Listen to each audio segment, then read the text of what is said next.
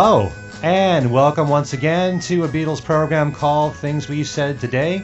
This is a weekly podcast, a talk show in which we talk about anything that has to do with the Beatles, any part of their history, what's going on today, sometimes what might be happening in the future.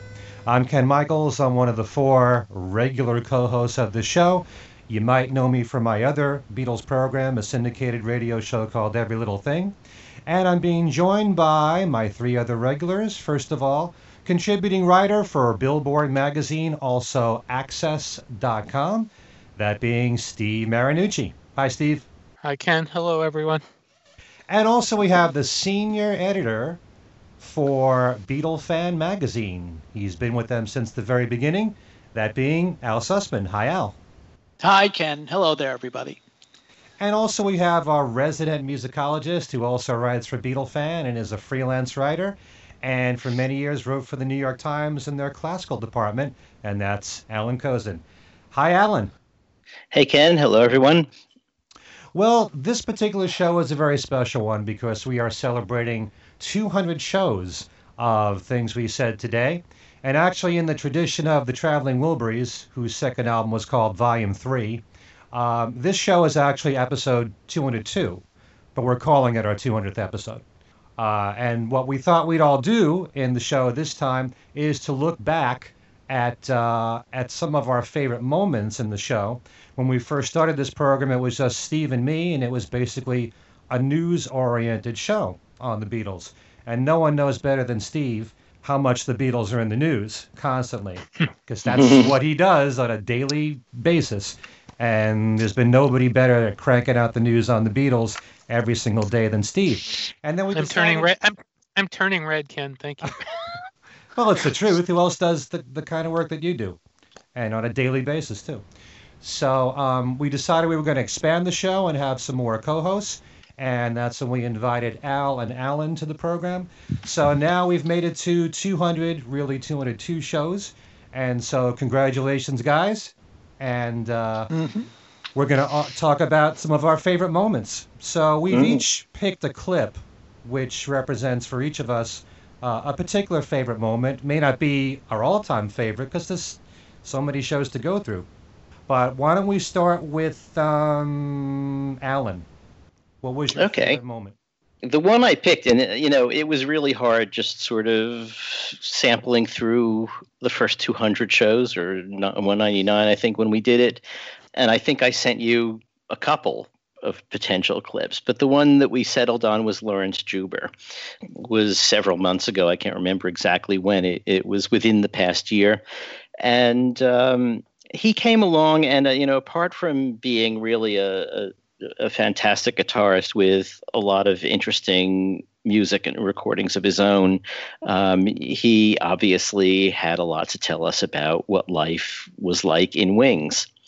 And um, I believe at one point in the interview, he talks about having gone from being a studio musician where you know you come in every day it's a different job they put a part on your stand you play what you're you're given to going into a situation, you know, like with Wings, where you know you're not given a part, but you have some freedom to come up with your own ideas. Paul has ideas, and he put it in a, a an interesting way. Like you know, uh, I, I was getting to learn what it was like to work with someone with that kind of ego. And I mean, when I say it, it, it sounds like it was a negative thing, but it, that's not the sense that came through when he said it, you know, just as a different kind of situation. And so I asked about that, and he told us really what it was like to work in Wings in, I thought, a fairly concise way.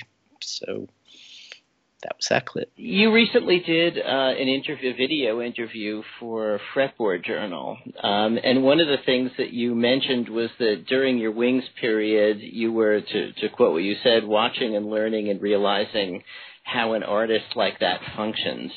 And I was wondering, how does an artist like that function? Well, yeah, uh, that's a very long conversation. I mean, basically, you know, I hadn't. I, I mean, I'd gone to London University and I had a degree in music, and I had, you know, these three, four years of, of solid studio work under my belt. But I had never really just had the luxury of being able to watch somebody on that level developing material, having the same kind of interaction that I was getting with Paul and seeing how he would approach things. And you know like the the very first session that I did was for a song called Same Time Next Year. Mm-hmm. and you know he had we recorded it and it was and that was my first session. Uh, Steve Holley and I both of us our first session with Wings and and we recorded it and it was like okay well you know now we're going to put strings on this and it's like seeing that process at work and then going up to Scotland you know, and we'd done that song, which was kind of a big movie type feeling to it, kind of very cinematic, uh, even though I never got actually used in that movie because uh, I think Marvin Hamlisch ended up scoring it. Mm. Um, then the next thing we did was the song "To You" on Back to the Egg, which was you know very edgy, and the range. I mean, going from doing some you know very big kind of my love type you know, cinematic McCartney song to doing this very edgy kind of punky rock thing was a, such a strong contrast. And then in the course of recording, like there was one day where Paul said, you know, we're not going to work on the album today. I want to do some Rupert demos. And we spent a day demoing songs for, you know, this proposed Rupert the Bear movie. And it was just how broad, in his case, how broad his palette was mm-hmm. and how easy it was for him to switch gears from one style to another. And, and because there was this kind of uber consciousness of this artistic consciousness that wasn't just driven by being in one genre, but by, by being an artist and a musician and a multi-instrumentalist and a producer and, and being able to wear many hats, some of them at the same time. Mm-hmm. And being in the course of it, I mean, you know, one would assume that there's a, you know, there's a very strong ego at work there, which there is, but, but a very collaborative ego too. So it was, you know, a head that wore many hats, but it never really felt like it was too big, as it were. Mm. Following through on the metaphor. Yeah, I, w- I was wondering how collaborative that ego was. I mean, you, you were used to as a session musician being, and, and, and certainly also as one who, who reads, um, being given a chart and this is what you play and this is when you play it and and that was really the the job of of being a session musician but in a band like Wings how much room did you have to create your own lead lines or did did he suggest more or less what he wanted? Were you did you did you feel free to bring your own ideas to the to the tracks? There was a lot of freedom. I, I think that you know, being a studio musician had trained me in coming up with parts, coming up with guitar parts, mm-hmm. because mm-hmm. even though even though uh, very often you're, you're handed something that's written, there's also a certain amount of freedom to kind of invent the in-between licks or just find exactly the right rhythm groove or whatever. And with, with Wings, there was, there was, the freedom was there. I mean, there weren't that many occasions when Paul said, you have to play this. now, there were certain times, for example, you know, with the riff to Old Siam Sir, I mean, that was written into the song. Um, or, you know, the basic kind of groove of, of Spin It On. But when it came to the solos, for example, I was given really a lot of leeway. And I was very happy to to have that. Uh, mm-hmm. And and that really continued. I mean, there were only a few occasions where Paul said, "I want you to play this," and that was you know times when things had been written in. They were really part of the song. Like um, there's a in uh, daytime, nighttime suffering. There's a little guitar lick that he said, "I want this is what I want," or you know, and coming up, this is the guitar lick that the, the whole thing is based on. And, and so, you know, that's compositional rather than more kind of musical direction where there's that certain freedom to be able to inject your own personality. I mm-hmm. think the area where I, I felt like I was pushing the envelope was more in terms of the live show because Paul's not big on, you know, kind of extended guitar solos. So I really had to kind of pick my moments and, and really try and kind of put my voice in there in my own way. So when we did Let It Be, for example, I wasn't trying to be George. I was trying to, you know, bring my sensibility to the solo on that. Mm-hmm. Um, you know, so but in the studio environment, I mean, I really felt that the freedom was there. And you know, and the reality is, if you didn't get it right, Paul could always pick up the guitar and do it himself. Right. You? That's true. Hmm. Okay. Thanks, um, Steve. Are you surprised that uh, I, I'm just getting a little more general with Paul Lawrence? Are you surprised he's still, to use the phrase of the uh, the, the uh, tour out there? Are you surprised he's still going uh, as hard as he is? Not really, because I think he loves to perform.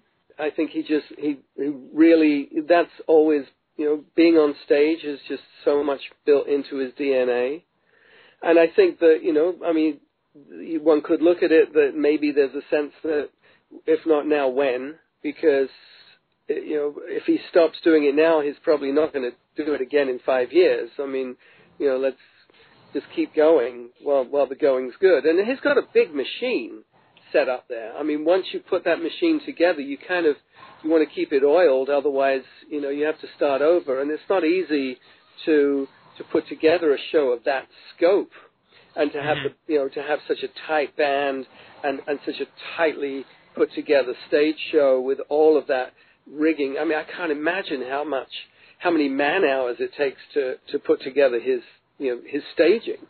Mhm. Um, Right. and you know, I think it's just it's working, so why why not? You know, and it's not like he has you know, whereas in 1980 it was like you know, oh, we got busted in I got busted in Japan. Now, you know, we don't want to take the kids out of school. I don't want to be you know dealing with you know immigration and all of that stuff. And he didn't travel for another ten you know nearly ten years. Whereas over the years he kind of gradually started to ramp it back up, and now you know it's this it's what he does, and and I and I think it's great that he's doing it, and he's you know he's certainly satisfying his audiences. He puts on a great show, and there's no shortage of material. You know, he's never going to run out of tunes to play live. That's that's absolutely true. Ken? Lawrence, you were just talking about how, you know, in your view, you, you looked at Wings as being a very collaborative type of effort. Do you separate the Wings period from post Wings, Paul? Is it all? There are some people who think no matter what, it's Paul's music, no matter what. And he still could be collaborative with all the people that he worked with on all of the solo albums anyway. So, do you view the, the Wings period as being something that is separate from everything else that he did in Yes. his post Beatles career? And why? Well, the, the short answer is yes, because in my view, Wings was not Paul's band; it was Paul and Linda's band. And as much as you know, Linda made her contribution in so, in some very specific ways. That you know, I I found her to be very much part of the rock and roll heart of the band. Because Paul can go in a very pop direction, and and the reality is that you know, Wings' biggest hits in the '70s were pop hits you know, whether it's, you know, listen to what the man said, let him in, my love. You know, this wasn't, the, the big hits weren't really the hard rock side of the band. But Linda kept, kept things rocking from my perspective. And her voice was also a very integral part. Hers and Denny's and Paul's voices blending were very much that strong backing vocal sound that you identify with those hit records just as much as you know the sound of the Bee Gees records or or 10cc or those bands in the 70s that used uh, that used a very strong vocal ensemble sound. Um, And so you know she was very integral to it, even though she got a lot of criticism for her you know supposed lack of musicianship. She made up for it in other ways. And I think that by the time we got to Back to the Egg, it was I think she was starting to disengage because you know James was was a baby. She now had four kids. They'd done the big world tour thing, and then Paul getting busted. It, which of course I mean came after the album, but it, it just it, it was a progression to the point where Wings really ceased to become that entity, and then Paul went on you know to be doing Paul records.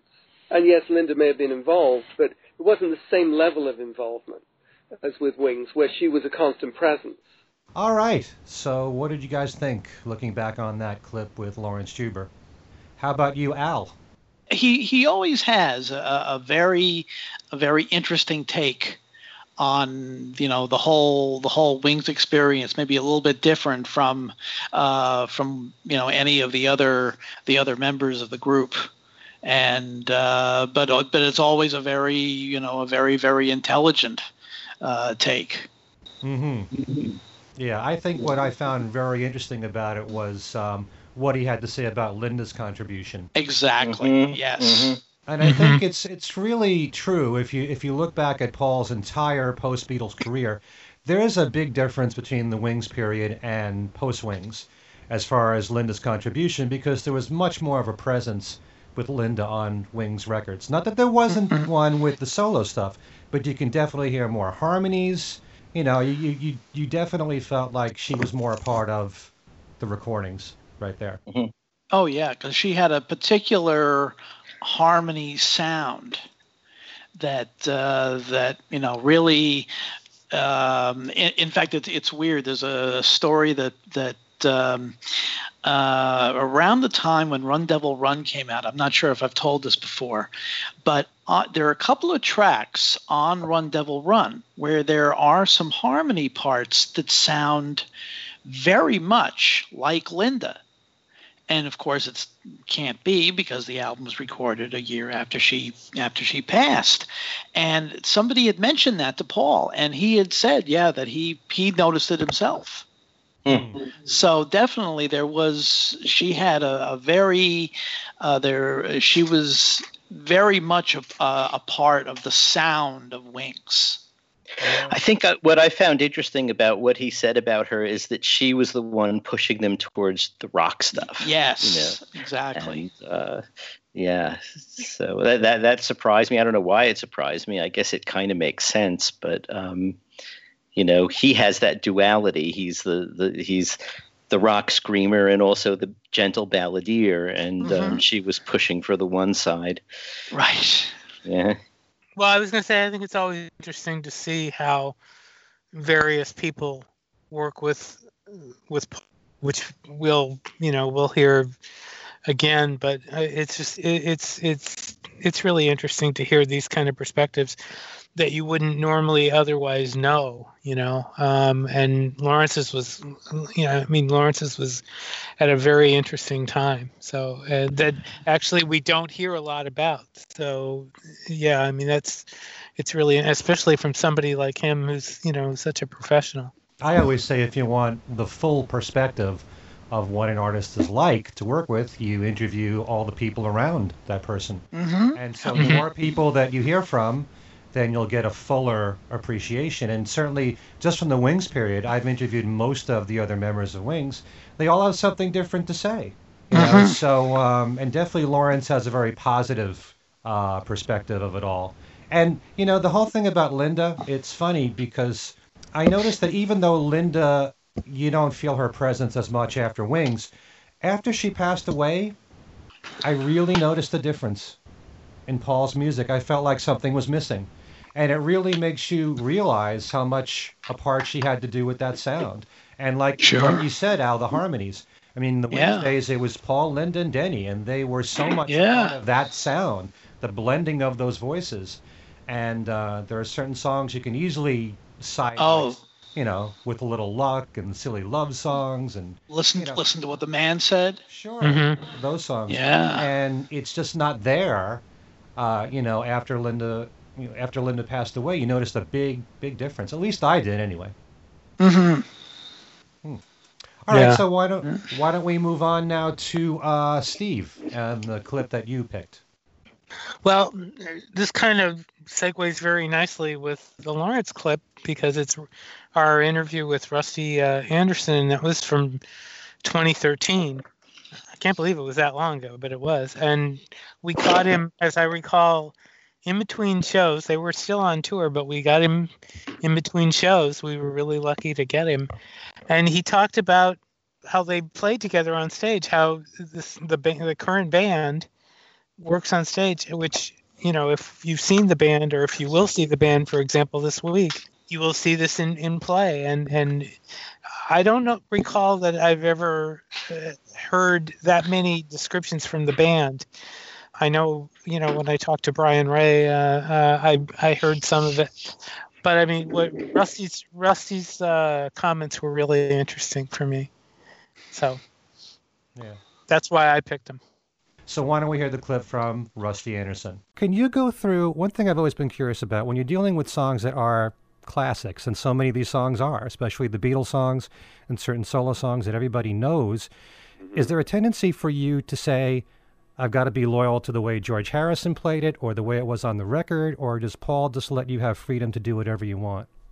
Well, it's sort of a hybrid. I mean, I I think that that one of the reasons that this band has been together a long time and worked well is because everyone kind of gets it. They they sort of I think their their perspective and certainly mine is like you want to honor the classic arrangements of these songs because they're so brilliant, but you also don't want to just karaoke it and and just do everything exactly like copy every nuance. I mean, I think it's important. Be, uh, it, it's there's a multitude of, of aspects going on. One is it's important to to put one's personality into the moment of the event of playing the playing the song because it's live. It's a live performance, and there's not. We don't have a click track going on. We don't have computers playing stuff. It's not machine music, and a lot of the music that you hear live is that way. You know, right? Um, a lot of drummers out there. You see a drummer, but he's actually got a little thing in his ear and a little click, click track going, and everything's on a grid, and all these other instruments are playing things. That's the opposite of, of what we are. We're an organic band, and I think that, you know, I mean, if the Beatles were alive today and they were playing these songs or Wings or whoever, that it wouldn't be this like sort of carbon copy uh, approach to making the music. It's more about sort of making it work in a live medium and having that urgency. And I think that it's important to keep that feel going. And uh, so I think you know the response has been pretty great uh, as far as that, as far as I think our interpretations of the song, and it's it's a, it's sort of walking that line of, of being respectful and also not being too respectful to the point of uh, you know just being a, a carbon copy. Right. Is there an unknown every night when you go out there that you don't know what you're going to be, what everybody else is going to be doing, and you kind of play oh yeah that? you know we'll make mistakes we'll start songs again well you know there's it's it's actually kind of loose you know i mean we there's a lot of focus and i think when you're on the road and you play a lot and you you you get pretty tight but there's also a time when maybe someone will misread the set list or you know we've we've done some funny things but it's always cool there's there's a nice it seems to be that there's a, a good vibe in the audience when those moments happen because everyone knows then it's, it's actually live and that um, that they're seeing something that isn't you know the same exact thing every night right and there's also improvised solos. You know, I'll, I'll, go up and do things uh, different. I mean, it's a little different every night. I never. And that's never what keeps it fresh. Exactly the same performance any two nights, or certainly Paul doesn't. Yeah. What's the what's it, it, as you know as much as you can say? What's the process of uh, adding to the set list? Uh, I think you said before when we talked that you guys do have input that it's not just Paul making. Yeah, yeah. I used to I re- used to be a little more assertive about my opinion, mm-hmm. and you know just try to you know nudge Paul. Hey, we should do blah blah blah or this you know, and you know I suggested say you know uh, too many people or um, day tripper getting better, helter skelter things like that. But as time's gone on, I've seen how you know you could have could ask a million people what the set list should be, and you get a million different responses. Everyone from the super fans to the you know, the sort of occasional listeners have a different opinion about what songs they want to hear. Right. And so, you know, you can't be too um, the word myopic about it because it's not that kind of a thing.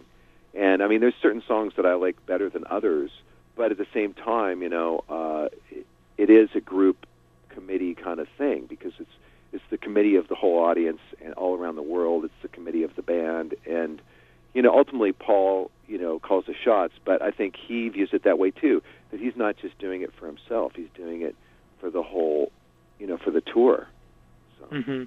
Did you guys, when you, because one of the things we did a whole show on the first uh, on the first show on the tour, and all the set list changes, and we were just we were absolutely floored at the at the some of the songs you guys brought in. We, I mean, we were we were very pleased. And, I, and I was most surprised with being for the benefit of Mr. Kite. Yeah, I know I was too. That's something Paul just wanted to play. Like, cool. So then uh, that that took some work because it's it's such a, an elaborate arrangement of instruments and sounds that you know aren't very uh, one place. so Right. Were you hearing the, the what what people were asking for, what the super fans were asking for, or did you guys just go in and say we're just going to change things up and and you know do what do what sounds good?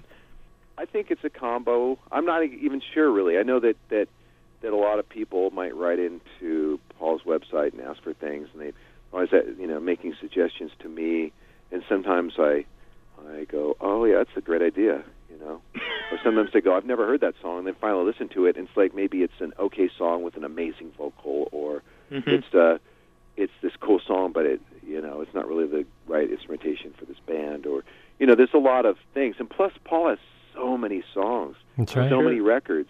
I mean, it's, it's the output is is ridiculous. You could play all these songs, these obscure songs, but most people wouldn't know them. They, you know, most people in the audience know the the songs that got radio airplay, Right. so which is a lot of them already. I mean, you just take the hits and you're done. You know, you don't have to look any farther, which which is unusual because most artists aren't that, you know, endowed with with hit songs. He's had a lot of hits that he's never done live still. Exactly. Can we expect set list changes down the road, and can we also expect a recording or a DVD? Um, set Can you say changes. There's- anything? It always morphs, um, but you know it depends how long it takes. Okay. Uh, the set list, you know, and from one, it might even be called the same tour, but there might be a couple of different songs or Okay. whatever. I mean, I know that this tour out there, uh, there's been a, a lot of set changes, and as far as DVDs and stuff, uh, I don't know. I bet I kind of bet there will be, but I haven't heard any specific uh, plans for it. Can I ask one last question about the tours? Sure. Um, I've noticed that through the years, Paul has done certain songs in Europe that he won't do in the U.S. Songs like "Come and Get get It." Uh, well, Mull of Kintyre, at certain areas, he will do Mull of Kintyre. But I'm talking about Come and Get It recently, The Word. He did You Won't See Me. I say he, I mean you guys. Right. Those songs, are, are is there a reason why he only does it in that area? That's and a good question. I might ask the same question. I don't really know. I mean, I know that, for instance, uh, uh, "Hope of Deliverance" uh, was was big in Latin America and I think Germany, so that's why we played it. We haven't played it here because of that. As far as like Beatle tunes, uh, "Come and Get It" or or "You Won't See Me" or whatever, I think that was just sort of happenstantial, sort of random. I, I don't think it's been really that uh, sort of clocked or deliberate and you know those songs have sort of been thrown around. Maybe you won't see me, or some of those. and Who knows? They might end up back in the set list. hmm Um, yeah, so I don't really know what to say about them. Okay. okay. Well, surprise us and do Mull of Kintyre here, will ya? well, that usually we do with the with the uh, the full on uh, bagpipe band. in Right. Certain areas, you know, like say Scotland or some places in Canada, you know, will Mhm. actually have a bagpipe band, but you know, and and the song was a huge hit in certain areas. right. you know Right. so it's it's sort of uh what do you call it uh regionally appropriate i guess Okay. So, Rusty, it was you that suggested too many people? yes Uh, from the bottom of my heart, thank you. oh yeah i love that song it's cool right Oh, it's a great song. No, no doubt about It about it. really is. You know, I wish he'd do more from Ram, but you know, like we said, there's so much in his catalog. You know, yeah, he can't you do all of them. kind of look at the whole big picture because it is it's a worldwide event it's not just you know if you have some cult favorite band and you go see them and they you know that's one thing but it's like the biggest cult on the planet kind of So, what did the rest of you think of that clip? Al, what did you think of the uh, clip right there with Rusty Anderson? Uh, interesting. It's a different uh, different dynamic than uh, than than than Lawrence because in in Rusty's case, it's you know it's it's very obvious that it's you know that there isn't quite the uh, the effort to for the the members of the group to be kind of like equals you know part of a you know part of an ongoing band uh, that it's that Paul is very much in charge but they uh, uh, but they also you know they also have they have a you can tell they have a lot of fun together on stage. No no question about that. Yeah, I remember uh, if you listen to the clip, um, I think it was me that asked the question, "What do you do when you're doing a Beatles song and here you are, you're the lead guitarist? You know, do Yeah. you try to copy what George Harrison did, or Mm-hmm. You know, and he pretty much said that you know you have to inject some of yourself into the performance too, just to kind of Mhm. make it your own and still be respectful of the Beatles recording. But I found it really interesting when he said, and I thanked him, that he that he asked Paul to put too many people into the set list. So uh, again, thank you, Rusty. Alan, Yeah, what did you think? Uh, well, I, I, I think Al basically covered it. I mean, but the thing is, it's it's it is always interesting to hear what the uh, sidemen or collaborators, uh, you know, as the the shifting job description of working with Paul tends to go. And and Rusty Anderson is a really great guitarist. I mean, I I personally feel I know there are people who are, for some reason that I can't understand, very critical of this band.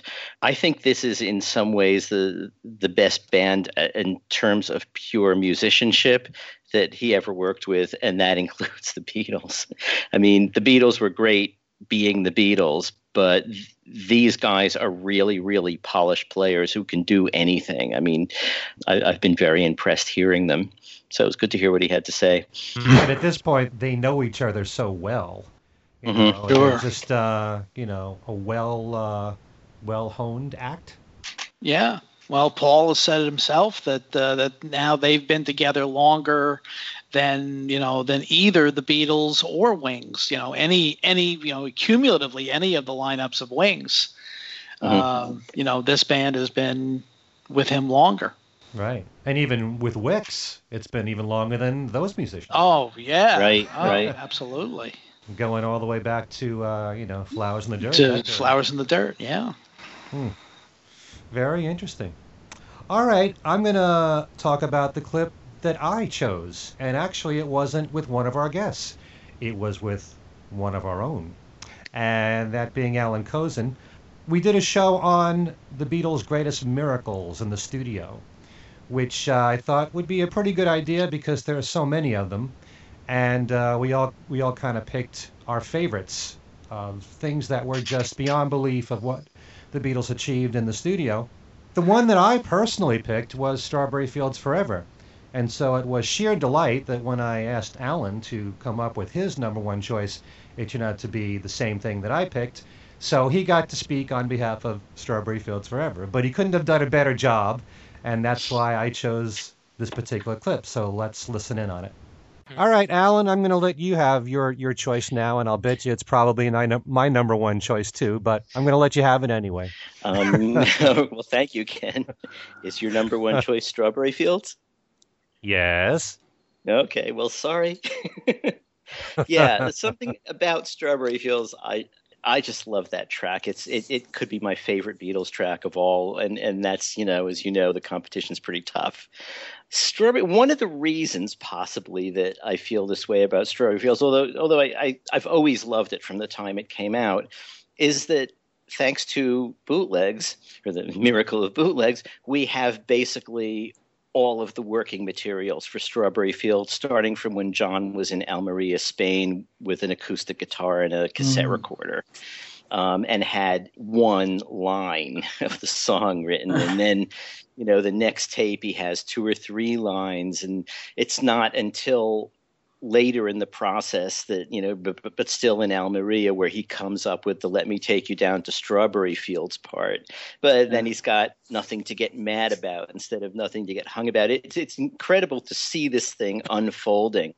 And even when they went to abbey road and did the first takes it's beginning with the verse you know um, rather than you know let me take you down to strawberry fields is really the, the chorus and the refrain and it didn't begin with that at first. It, it began with uh, one of the verses. I think I think actually it began with a different verse than all of the demos started with. Uh, "Living is easy."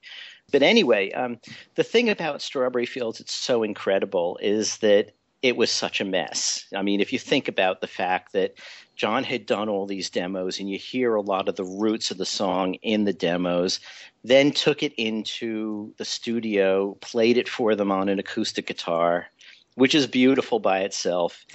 Then they did the first version, which has that slide, which turns out actually to most likely be a Mellotron, not George. that slide guitar on take one because there's a Mellotron guitar sound that sounds exactly like that. Are you sure about that? I'm not Alan? sure. I'm not sure about it, but someone made the case and included a tape of the Mellotron sound, and it's very, very close to that sound, which wasn't really the way George sounded. Even when he was playing Slide More, he he, he didn't go for that sharp sound that you hear. But I don't know. It's uh, it's possibly George. It may very well be the Mellotron. But in any case, uh, you know, and then uh, on the third verse of that first take, they come in with those harmonies like on Because or, you know, some earlier things like uh, Here, There, and Everywhere, you know, just that beautiful Beatles harmony thing, which Hmm. astonishingly, when they put out the version of that take on the anthology, they didn't include those vocals. I have no idea why. Uh, they're on bootlegs. They when they had the Abbey Road show in I think 1983, and they played a film with some of these outtakes. They included those vocals, but on the anthology they didn't. And the funny thing is that you know it also had that beautifully slinky bass sound, um, which was apparently George, because Paul was manning the Mellotron. So John took that home, decided he didn't like it. Came in, they started again, opening now with Paul's Mellotron flute sounds, um, which is you know a signature part of that you know of that song. You hear those flutes, and yeah, that's Strawberry Field. It could be nothing else, you know.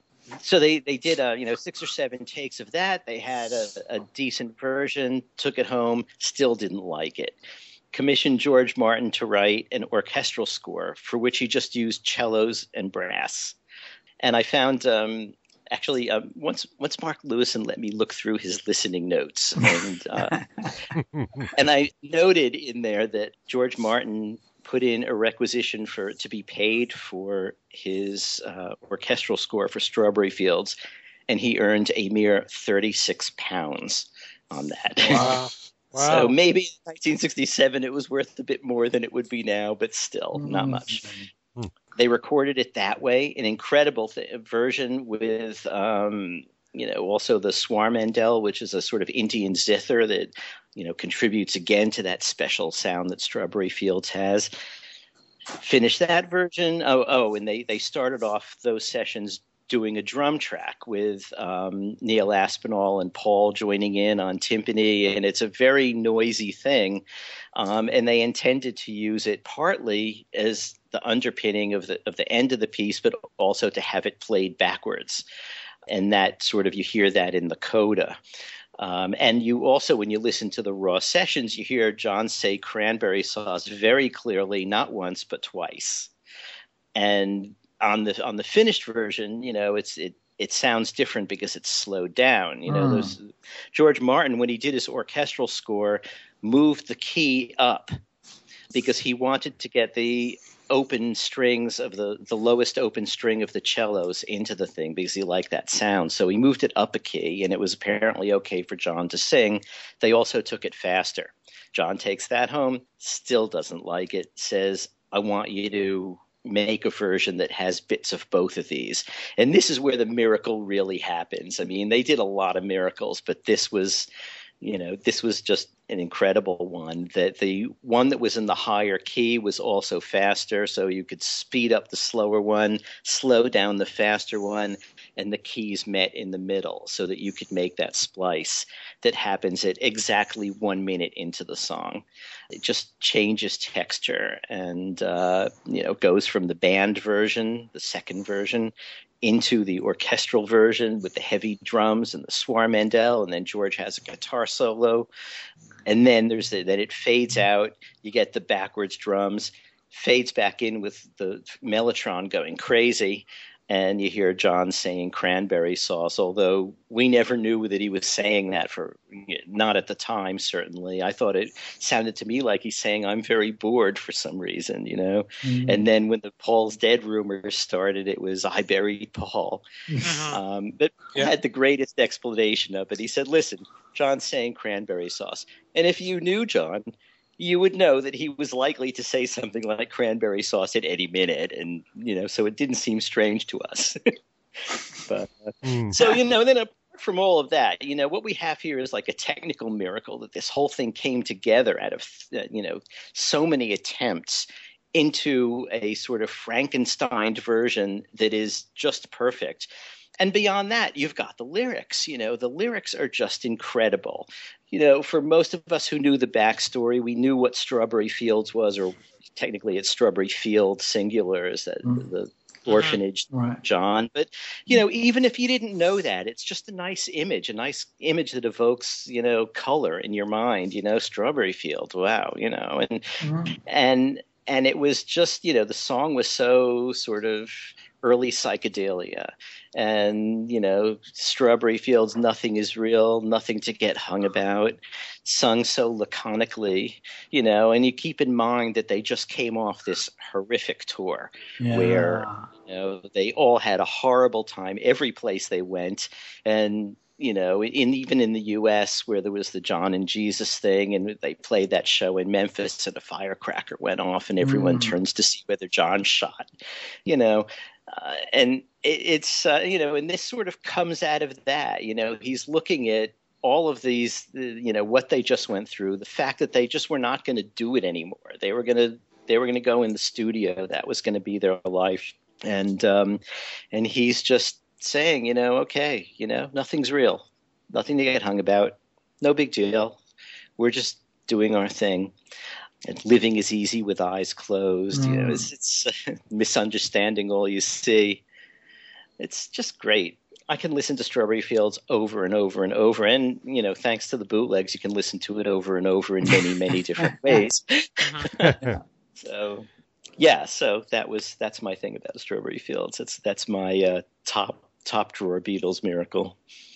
Well, I can't put it any better than you just did, Alan. Mm-hmm. But um, it was my number one choice too. But the main reason being because of those two different versions.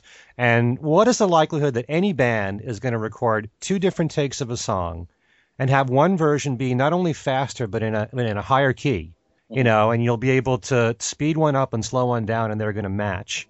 Yeah. And even if we didn't know the history of all this, if you weren't told that, you probably wouldn't know they were two different takes right. because they really are edited together so well.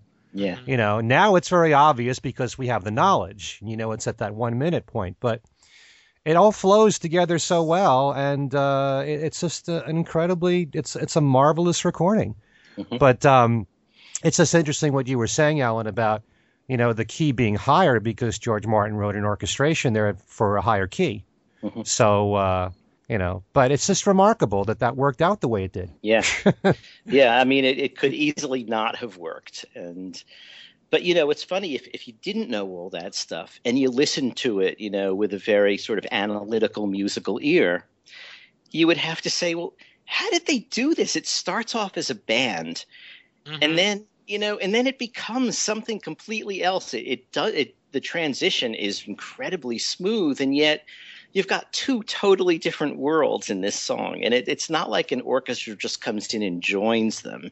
It's it the band to some degree falls out except for the the drums and then george's guitar comes back in and you know it's it really is uh, the, the everything after minute one is so different that if you were to try to analyze, if you were to try to write a score of how this piece is made, it, you'd be scratching your head you know, because it's it's mm-hmm. just so different mm-hmm.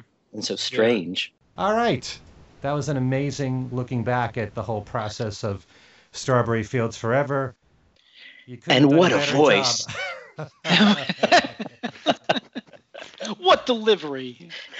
Now, was that all off the top of your head there, Alan, or did you just um, did it just come right out of you naturally?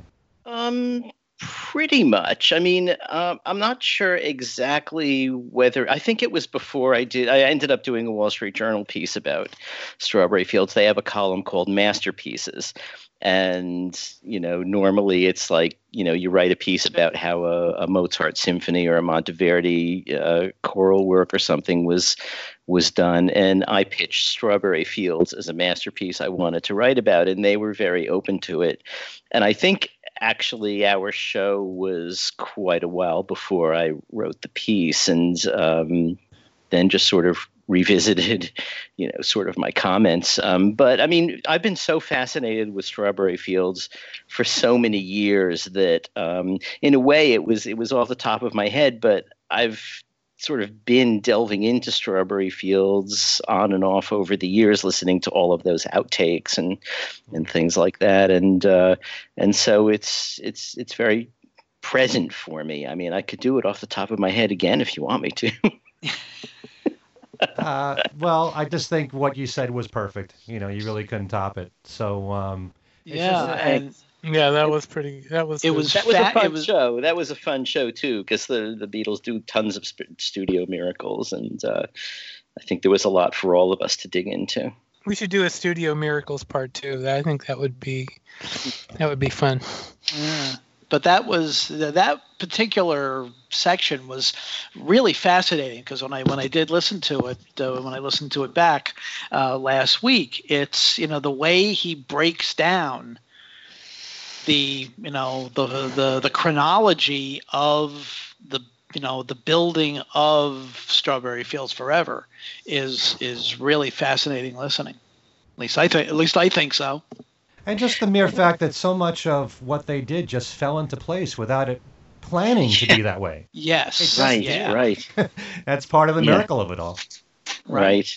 Yeah, so many you know almost mistakes that happen to be just the perfect thing. You know, that's so great. Yeah. All right, let's talk about the clip that Al has chose. Al? Okay. Um, uh, this one is, uh, um, well, Alan and I are not really too objective about this because it's um it's from a, a friend of ours and a, a member of the Beatle fan family going back almost to the very beginning, and that's the interview we did with uh, with Rick Glover who is uh, the uh, another one of the senior editors of uh, of Beatlefan, but is also you know most people know him as Mister Mister Fans on the Run. Uh, he's uh, one of the one of the guys, along with Bob Gannon, who has probably seen more McCartney and and and Ringo concerts than uh, probably most of us put together. And the episode that uh, that uh, that Rick guested on, uh, he he talked about he talked about well, f- uh, for one thing, meeting Paul at the um, outside of the Hitsville Museum in uh, in Detroit, which was almost totally by accident. But in this particular clip, it was uh, the fact that uh, that uh, a little over a year ago, uh, Rick got the opportunity to be called up uh, up on stage to meet with Paul. Of course, Paul Paul has has known him for you know a good number of years because of the fact that he's been at so many shows, and so he's a familiar a familiar face. And Paul's crew uh, knows him very well. But uh, but this was uh, his particular uh, his particular chance to to kind of be in the limelight. And uh, here's the way uh, the way Rick describe, uh, describes it. How did it happen? I mean, what what happened before to get you up on stage? Well, I uh, I had never made any type of sign other than just the banner that said "Fans on the Run" for all the other shows since really since the '90s. I'd been making the sound sign banner for the uh, from the audience, sh- uh, just to say hello to Paul, fans on the run, and uh, I realized I was coming up on sort of a milestone of the 135th show there, so I thought it might be uh, might actually I thought it might give him a little kick to see someone out there in the audience that uh, has been to 130 that many shows, you know, and uh, so I did make a special sign for that show that said 135th shows, and then a friend of mine named Dave Takis had made these really really groovy little fans on the run buttons that are a play on the album cover for Wings at the Speed of Sound that says fans on the run in this uh, similar artwork from that album cover. And I had uh, given those out to my fellow fans on the run, lot, lots of folks that uh, we've traveled or seen each other at least on the shows over all these years. And uh, uh, David had made a um, a batch of those buttons, and I gave um, gave one to a lot of my personal friends. And then throughout the course of the week, I'd run into well all the members of the band, uh, Wix, uh, Rusty, um, Abe, and Brian had all been able, always already been able to get a button, the fans on the run button to those guys, running into them at the hotel or restaurants around towns and things like that. So I thought it'd be really, really great if I could actually hand the, the bass player one for um, to complete the set. So I made the sign that said, uh, "It's my 135th show. Could I please give you a fans on the run button?"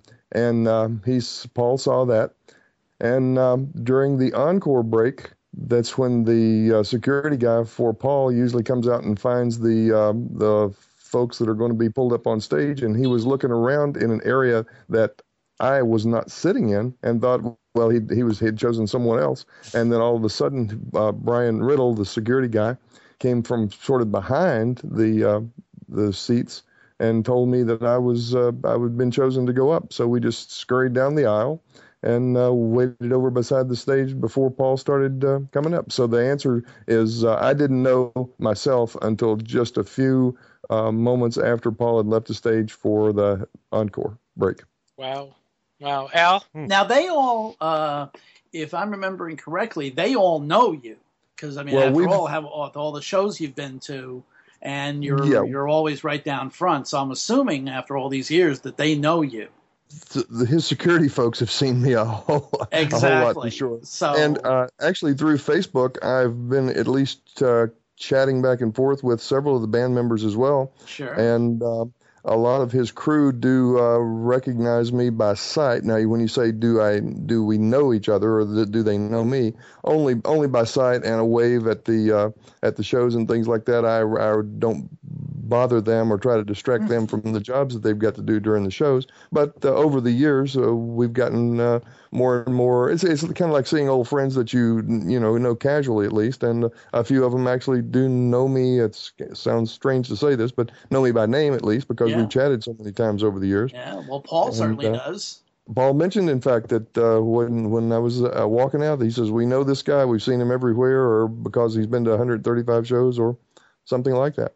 Sure, you got to tell the uh, story about uh, the Hitsville uh, meeting. Oh, sure, yeah. Well, that that uh, happened about, uh, gosh, I guess it's been three or four years now. Yeah. Wow, when we were up at the um, up, up in Detroit to see Paul play the concert up there, and uh, all this the the details of this story were all in a, a special issue of Beatlefan magazine when right. that happened, and um, but I, I, just went to the museum to go to the museum, and as I'm leaving, four big SUV limos pulled up, and uh, Paul bounces out of one of them, and then he. Mm, uh, this sounds so strange to say it this way without saying, "Hey, hey, look at me," but um, Paul got out of the limo and looked like he immediately recognized me and sure. actually introduced me to his wife Nancy to uh, yeah. as the guy that's been to so many shows and asked me how many I'd been to at that time. But she, the funniest reaction to that was when she says, "Oh, I know, I know." So um, yeah, they, they do they, they, do recognize the fans that are there regularly. I, I, I know that for sure. Sure. You know, he has a really good memory for faces. I've seen it in mm-hmm. action myself. Um, I interviewed him in 1990 the first time, and that was really the only time we had met. And a year or, or more later, he did a press conference at uh, Carnegie Hall because he was going to do uh, Liverpool Oratorio there. And mm-hmm. after he got off stage, he um, asked the Carnegie security people if that was me and if they could bring me back because he wanted to talk to me about my review of the Liverpool Oratorio. I went Uh-oh. to Liverpool to cover it. no, well, um, it was generally a positive review, yeah. and he thanked me for giving it a chance because everyone else was so snide about it. Right. Um, but I, I, was, I was, you know, struck. I mean, you know, I spent maybe an hour or a little more than an hour with the guy over a year before, and he sees millions of people, sure. you know, mm-hmm. and why would he remember me? I mean, so uh, I, I was kind of struck by that because of the the number of people that he sees, you know, and so it, it doesn't surprise me that he recognized you. I mean, you're at so many of the shows, and you've got got the banner, and uh, you know, and, and and I think he, you know, I think he he's someone who I think really engages with his fans who oh, are. Oh, yeah, you know, who are, are seriously sort of devoted to his work. I think he appreciates that as big as he is. You know, it's it's it's just mm-hmm. something about him. Well, So, I think he appreciates it too, and uh, that's one of the reasons that I I've done it to let him know that at least there are still a, f- a few of us uh, diehards, uh, certainly enthusiastic fans that uh, want to be there to uh, to support him and let him know that um, you know we we love him and we appreciate the the things that he's. Uh, He's he's done for for us both, sort of mu- well, certainly musically and kind of personally. It's affected uh, affected so many lives in so many ways, and Sure. I'm certainly one one of them that got the effect and never got over it so many years ago. Rick, uh, I got two questions. First of all, there's a photo that you've posted on Facebook, and it's a close up of you and Paul. Is that from the Hitsville experience? Oh yes, Yeah, yeah, that, avatar. Okay. uh, where we're shoulder to shoulder outside. Yeah. yeah. Yeah, yeah, Right. that, that happened at the just as we were leaving. Well, uh, the details on that when I uh, when I saw Paul really approaching me, I just had all I had to do was stand still when he when he was coming there. His security man got between me and Paul, and there there were a couple other uh, photographers there from Motown too, and. Uh, one of them had a, a large card that looked like it looked like he was going to ask for an autograph, basically. And his security guy said, "No, no autographs, no autographs here on the. Uh, we're just here off. We're off the clock or something like that." so uh, I didn't ask him for an autograph at that at that time bec- because I've already had already got his autograph. But um, when I said, "Oh," I asked him if I could do it, maybe do a photo with him. He said, "Sure, man, let's do it," and put his arm around my my shoulder. And I was trying to do this self portrait, uh, you know, the selfie thing with the long arm, Mhm. and uh, my hand was sh- my hand was shaking so bad. Paul noticed that my hand was shaking, and all we were going to get was a blur. So he suggested, well, actually, he told me, and he says, "Give it to him," pointing to the security man. He's good at it. So he uh, he's the one that ended up taking taking the photo of us outside the uh, the Motown Museum there. Very nice. We just heard from Rick Glover talking about his experience going on stage with Paul McCartney and a few other things too related to Paul and the other band members. What do you think, guys? How about you, Steve?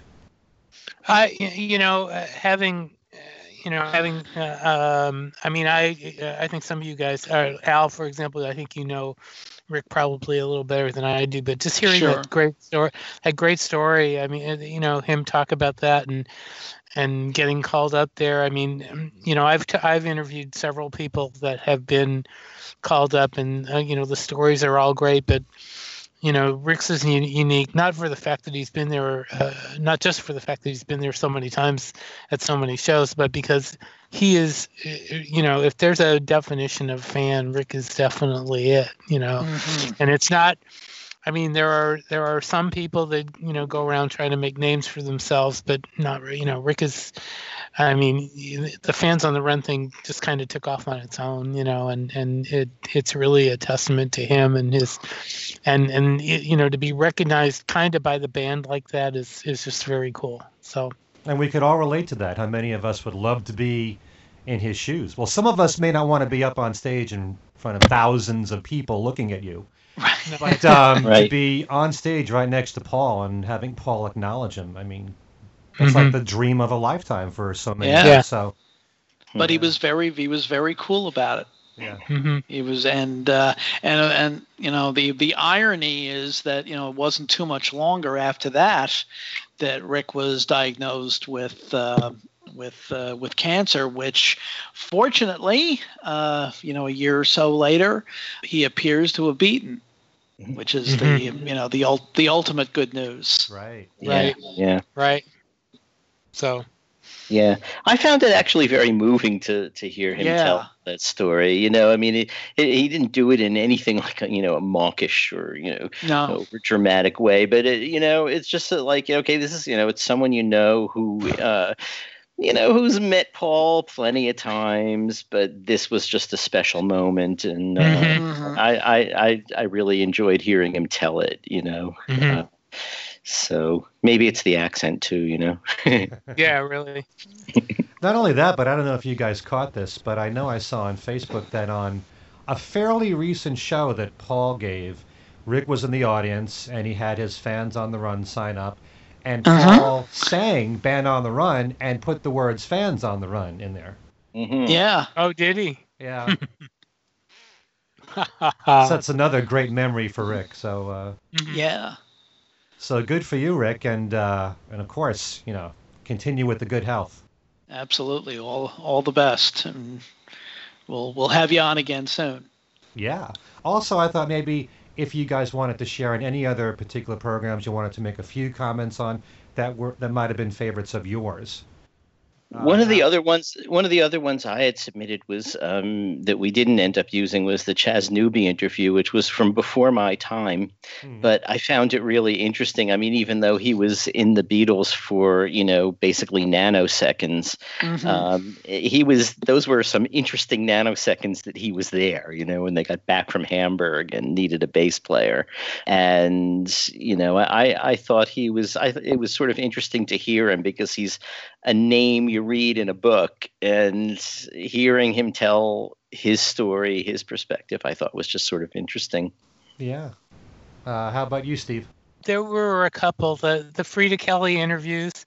It was so nice to have her on the show. The couple of times we've had her on, Mhm. her and, her and Kathy McCabe.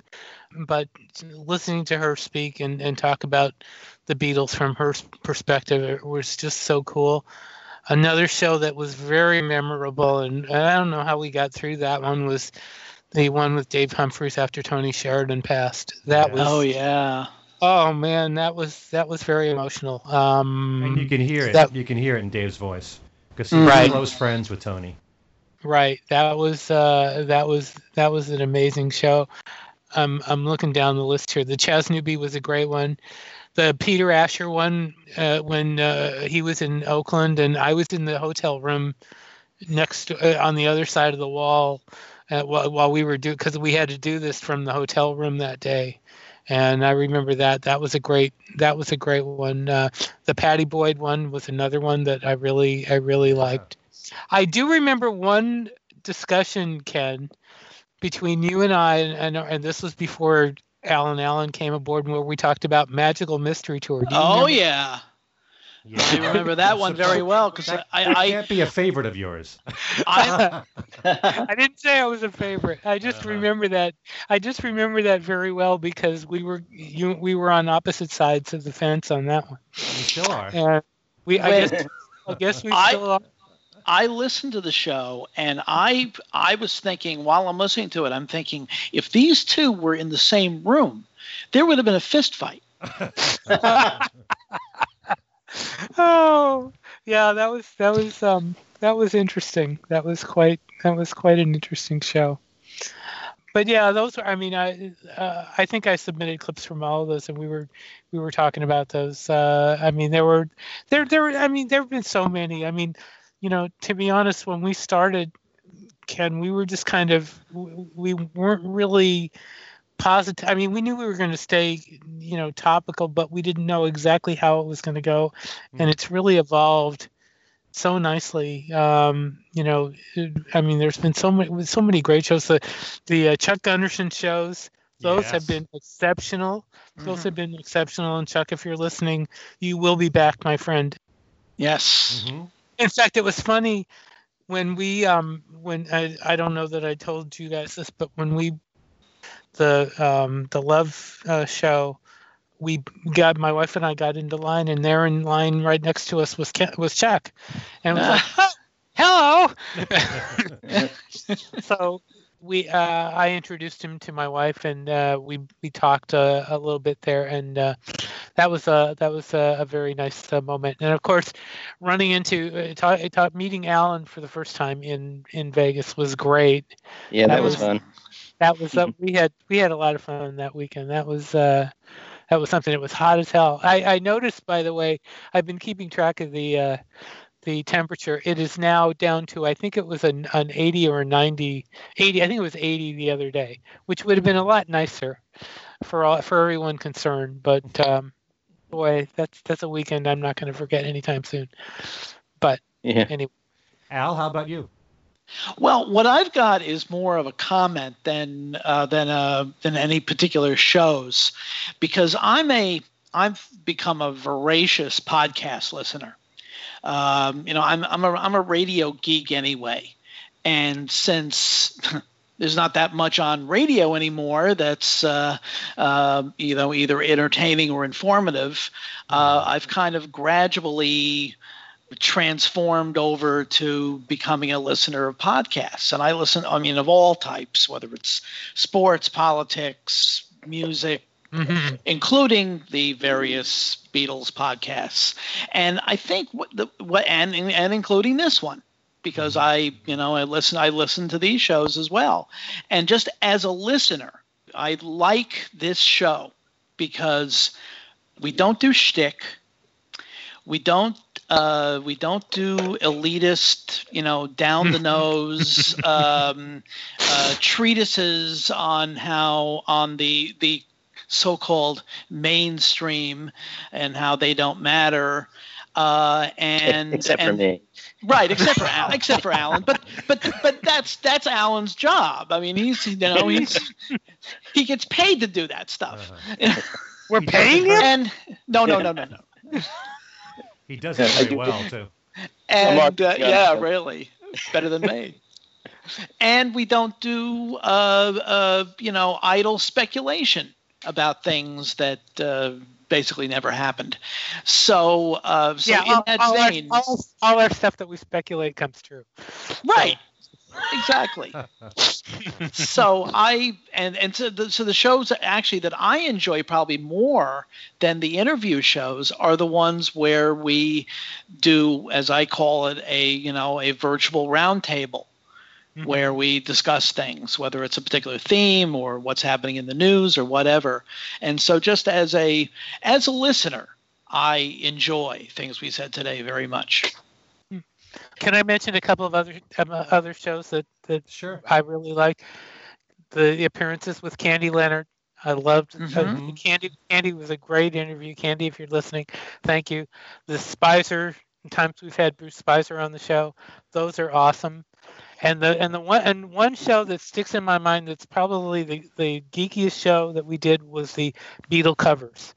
When Alan and I were, Mhm. were going back and forth with, and Alan revealed his uh, his absolutely infinite collection of covers. Uh, um, that was I love that. I, I thought that was uh, fantastic, and also the Billy J having Billy J and Jude Mhm. Kessler, and also those were. I mean, I and I'm almost it, it's it, you know if I don't mention every every single person we've had on, Dave Swenson, Anthony Robustelli. I mean, there there have been so many great people that we've had on this on this show. Uh, Mark Lapidus, you know, we've just had so many wonderful guests. We've been really lucky to have all the people we have. Mhm. So Yeah. You know, I, I, since we're you know doing some sort of self back padding, which I guess we're entitled to do on Why not? So, Yeah. um, you know, I think we we've been getting um, actually more mail than usual at our email address, which, by the way, is things we said today radio show at gmail.com, mhm. um, from people who seem to be sort of working their way through the whole collection because they're, they're commenting on things that we did way long ago and then they'll come back a, a couple of days later with a um, comment from another show a few weeks forward and all of these shows are on itunes and podbean Right. youtube mostly Mm. and uh, you know so uh, i would encourage anyone who enjoys the show to sort of go back and catch some of the ones you missed because um, Mhm. you know, some of it is topical and it you know more to do with things happening that week but a lot of these interviews w- with, that we've had are, are uh, you know in, in a certain way timeless you know it's it's good information and uh, in some cases stuff that you haven't heard elsewhere And there was, a, well, at least one case where we actually did a show on the fly, and that was the um, the morning that the news broke that Cynthia Lennon had passed. We were Mhm. scheduled to do a taping anyway, and we decided, you know, on the fly, to basically get together and do, you know, very very much off the cuff, a uh, you know an appreciation of Cynthia Lennon and that's Mhm. that is another one of the shows that is that as Matt Allen just mentioned is available online and it's and that uh, and that one got a lot of uh, that there was a real spike in listeners for that show which was really interesting and we've also gotten some criticism about some of the stuff that we said in there like we were trying to be less than reverential to to her, and I want to make it clear that we were not. That is not the case. We were we were I mean we were discussing the way things were, but we were not trying to be irreverent to right. And plus, we were we were you know flying by the seat of our pants on that one because, as I said, we you know literally had decided on the spur of the moment to do that show. So right, right, yeah. Well, I, I have to pretty much agree with what everyone has said here. I love the balance between having shows with interviews and shows that are just us. And mm-hmm. I also think that one of the advantages that we have in doing this show almost every single week is that we can talk about what's going on in the news almost immediately after it happens. And yep. so, uh, you know, that's a great advantage in having a show like this. So we're still keeping the news very important. The Beatles are not just pure nostalgia to us. So, uh, you know, for that particular reason, I really appreciate the show with this with this format. Um, some of my favorite shows, as I mentioned, uh, the Beatles' Greatest Miracles, I liked a lot. Many of the interviews, there's so many really good interviews uh, in the early period when it was just Steve and me. And I always remember there was a period of something like two months when it was one author after another who had a new mm-hmm. book out. And I was just so worn out from reading, you know, week mm-hmm. after week, all these new books. And every single one of them were good. You know, we've been very mm-hmm. fortunate in recent years to have excellent books come out. You know, whether it's Mark Lewisohn or uh, Kevin Howlett, uh, Jim Berkenstadt's book on Jimmy Nicol. Uh, he was a really good interview too. Chuck Gunderson, we've said before. Uh, Kit O'Toole, Jude Kessler, when it was, you know, all of us here. But there's so many really good interviews that we've done. You know, it's something really Dave, to be Dave proud Swenson. of. Dave Swenson. Mm-hmm. Sure. And actually, one show that I was not in that I really enjoyed was the one when Dave Morrell was on the show. Because he's not only a Beatle fan, but he's also an industry insider who could talk about, you know, what the music industry is like and some of the experiences that he's had. You know, mm-hmm. as, as someone who worked at a record company and had to deal with radio stations and, and promoting stuff, you know, I really like that show a lot. Um, there's just so many really good shows. I, you mentioned as far as geeky, Steve, the uh, the cover versions. I liked when we mentioned the artists that we'd like to see the Beatles work with, or in the case of mm-hmm. John and George, if they were still alive, who we'd like to see them work with. And we did like two shows of that, and that was a lot of fun to do. So um, you know, it's it's having this variety in the show where we can pretty much talk about almost anything we want to talk about. There's hardly anything we've ever disagreed on as far as the topic. It's that's pretty mm-hmm. good. You know, 99% of the topics we agree on here on this show. So um, mm-hmm. that's a strength of of having the four of us uh, do this every week. You mentioned one thing earlier about the news after show that I, I think should be mentioned is that we have, you know, four. There are four of us two of us who have solid news con- business connections and 2 mm-hmm. of us who are who have solid music connections. So we've got both perspectives. You know, I mean, Alan and I have been in the news business. I've worked for daily newspapers. Uh, currently, write for you know respected publications. Um, and you guys and uh, Ken, you have been in the radio business, mm-hmm. and Al, uh, you've you know been with uh, with Beatlefan and with the with the fest. I mean, there's and and you know your background you know has other connections too. I mean, we have mm-hmm. there's a lot of experience among us. You know, we maybe we're uh, you know we've got we've got the experience. So um, I think that lends a lot to the conversation as well. And not only that, I mean, I've never talked about this openly with my listeners, but um, and I don't want this to come across as being a knock on a previous show that I was on. But I do feel that if you're going to do a show on the Beatles, if you can do it, you should have at least one person in the show that lived through it and really experienced it and can share those memories. You know, I was born in 1959. I have a lot of very vivid memories of the 60s as a little kid, but I didn't fully absorb it, you know, the way a teenager or maybe someone in their 20s did. But it's nice to have other people that you're working with that can add that perspective to what it was like. You know, and it's also important to have the perspective of younger people too. Because, mm-hmm. you know, we're going to be passing the torch to younger people in radio who never lived through the 60s, never lived through the height of the solo Beatles popularity, you know, and they have Mhm. their own take on it. And we might not agree with their perspective on it. But it's interesting Right. to have different opinions. But I do think that it is important, if you can do it, to have someone. In this case, I have three other people here who remember the 60s far better than I could. So, you know, I think that that's, uh, you know, that's a strength to the show. Absolutely, yeah.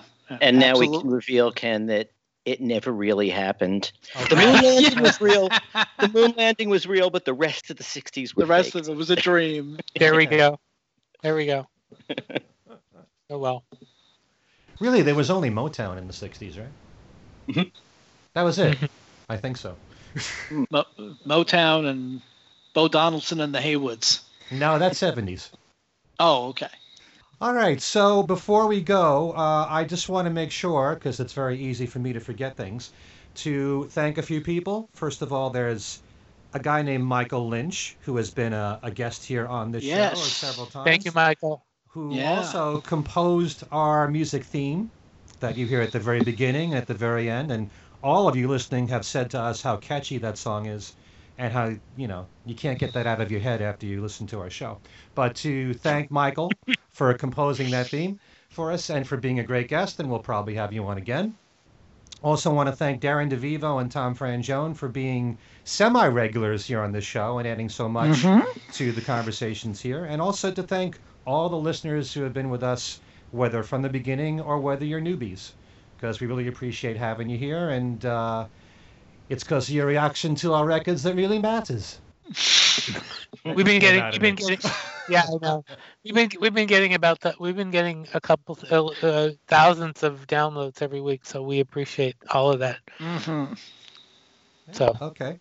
So, do any of us want to just plug anything before we go? Uh, Steve, you had a couple of news things, didn't you? boy, I, we had looked through we had looked through the Billboard charts, and I put them and I took them off my screen. Um, the Well, uh, we should we should point out, especially for those people who have who have been calling uh, eight days a week anthology light yeah, and all, and all this nonsense. right. that that the the film has now been held over for a third week with even more theaters added on. So yeah, there were, you know, there were missed opportunities. It's not by any means perfect. It is, you know, it's probably a little too aimed at millennials, but as in the case of uh, at least one other Beatles album that will go un- unmentioned, uh, uh, it you know you can't you can't fight success That's Right. and uh, and at least at this point eight days a week has been a uh, has been a, a surprise box office success Yeah, I I just did a story for Billboard um, that you should find online that um, goes through has comments from the distributor and from a box office somebody that uh, deals with box office data, and they both said that that the film had done very well considering it was a limited you know it was basically a limited engagement film yeah and and the demand for the film has and and also the fact that Hulu picked it up the day after it's you know it, it Right. came to the theaters which it, you know that still astonishes me uh, that it's doing that well because people can pick it up at home you know Yeah. i mean the fact that it's streaming and it's and it's still has staying power power in the theater is is something to be noticed and I, yeah that's The fact that, really that any documentary of any kind could be in the Mhm. movie theaters for this long, and we're talking three weeks. oh That, right. that is that is amazing to itself. yeah Yeah, it's usually. I mean, it's usually the controversial documentaries or the political documentaries that get that kind of stuff. That's not the case here at all. So right like a michael moore something, Right. something like that exactly. but but Exactly. but you know i mean i'm sure that you know the fact that they're you know they're showing the 30 minute cut of shea stadium i'm sure that's uh, you know a little bit of an inducement but still sure. uh, you know i think there are a lot of people that are going to see it that have no idea about about the the shea stadium uh, cut you know at this point they're you know dare i say it casual fans who uh, just want to see the film right. So catch it while you can. Catch it while you can. to twist the uh, name of a Dave Clark Five song, but because it will not be there forever. And when Right. it comes out, when it comes out on DVD, you won't get the Shea stuff. Uh, Right. At least not in that format. That's according to what we're hearing. So, but in any event, there we go. Okay. So if you want to get in touch with us, Steve, why don't you tell the folks for you how they can do so? Well, uh, as Alan said earlier, the show can be reached at Things We Said Today radio show at gmail.com. Uh, we'd love to hear your your praise or your criticism or ideas for the show. Um, you can get me at BeatlesExaminer at gmail.com. Um, I'm also on Facebook, as a bunch of people have found out um, this week, and uh, I have a news group. Oh, I won't. I, I, I, I should say. Well, I don't know if I should say it here, but I get into political discussions, and I've been hearing from that uh, this week. But also, but uh, I'm also. I also have a Beatles news group that I promise won't get political, or at least I hope not. And uh, it's uh, Beatles news and commentary, and uh, it's got uh, 4,000 members now. I mean, we got we got quite a group there. Wow. And, uh, so um, uh, come on board and and uh, we'll talk uh, talk Beatles news. All right, Alan, how about you? Um, you can find me on Facebook as well, uh, either under Alan Kozinn or Alan Kozinn Remixed. And uh, send me a note, make a comment. I'll get back to you. All right, Al. And uh, you can follow me, uh, find me on Facebook also under Al Sussman or on Twitter uh, at uh, at ASUSS49. Uh, or you can get in touch with me through Beatlefan Magazine, www.beatlefan.com.